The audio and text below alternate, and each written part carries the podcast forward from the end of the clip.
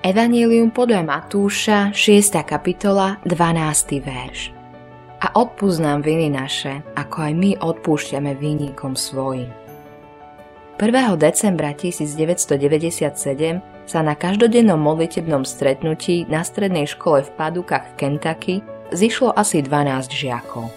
Keď odznelo posledné amen, pristúpil k ním 14-ročný chlapec a začal strieľať.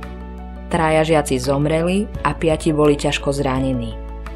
Iróniou celej situácie bolo, že niektorí títo žiaci sa s chlapcom dokonca kamarátili.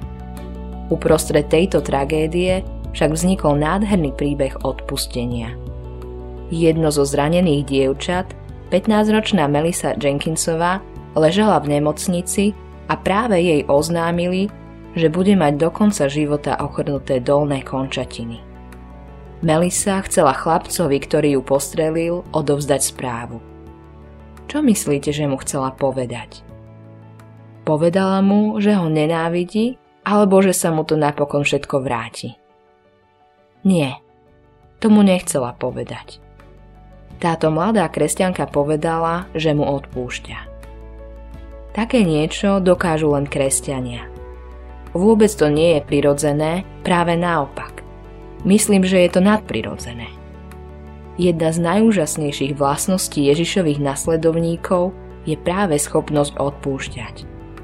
Ak si kresťan, rovnako ako Melissa Jenkinsonová sa potrebuješ naučiť odpúšťať. Neodpustiť niekomu je totiž hriech. Ak neodpustíš osobe, ktorá proti tebe zhrešila, potom hrešíš proti Bohu – ak vravíš, že si kresťan, ale odmietaš odpustiť, protirečíš si. Ak si kresťan, ktorý neodpúšťa, potom by si sa mal sám seba opýtať, čo vlastne vieš o kresťanstve. Ježiš neustále hovoril o odpustení. Jeho kázne, podobenstva, súkromné rozhovory, dokonca jeho modlitby, všetko bolo plné lekcií o odpustení. Musel by si byť slepý, aby si si to nevšimol.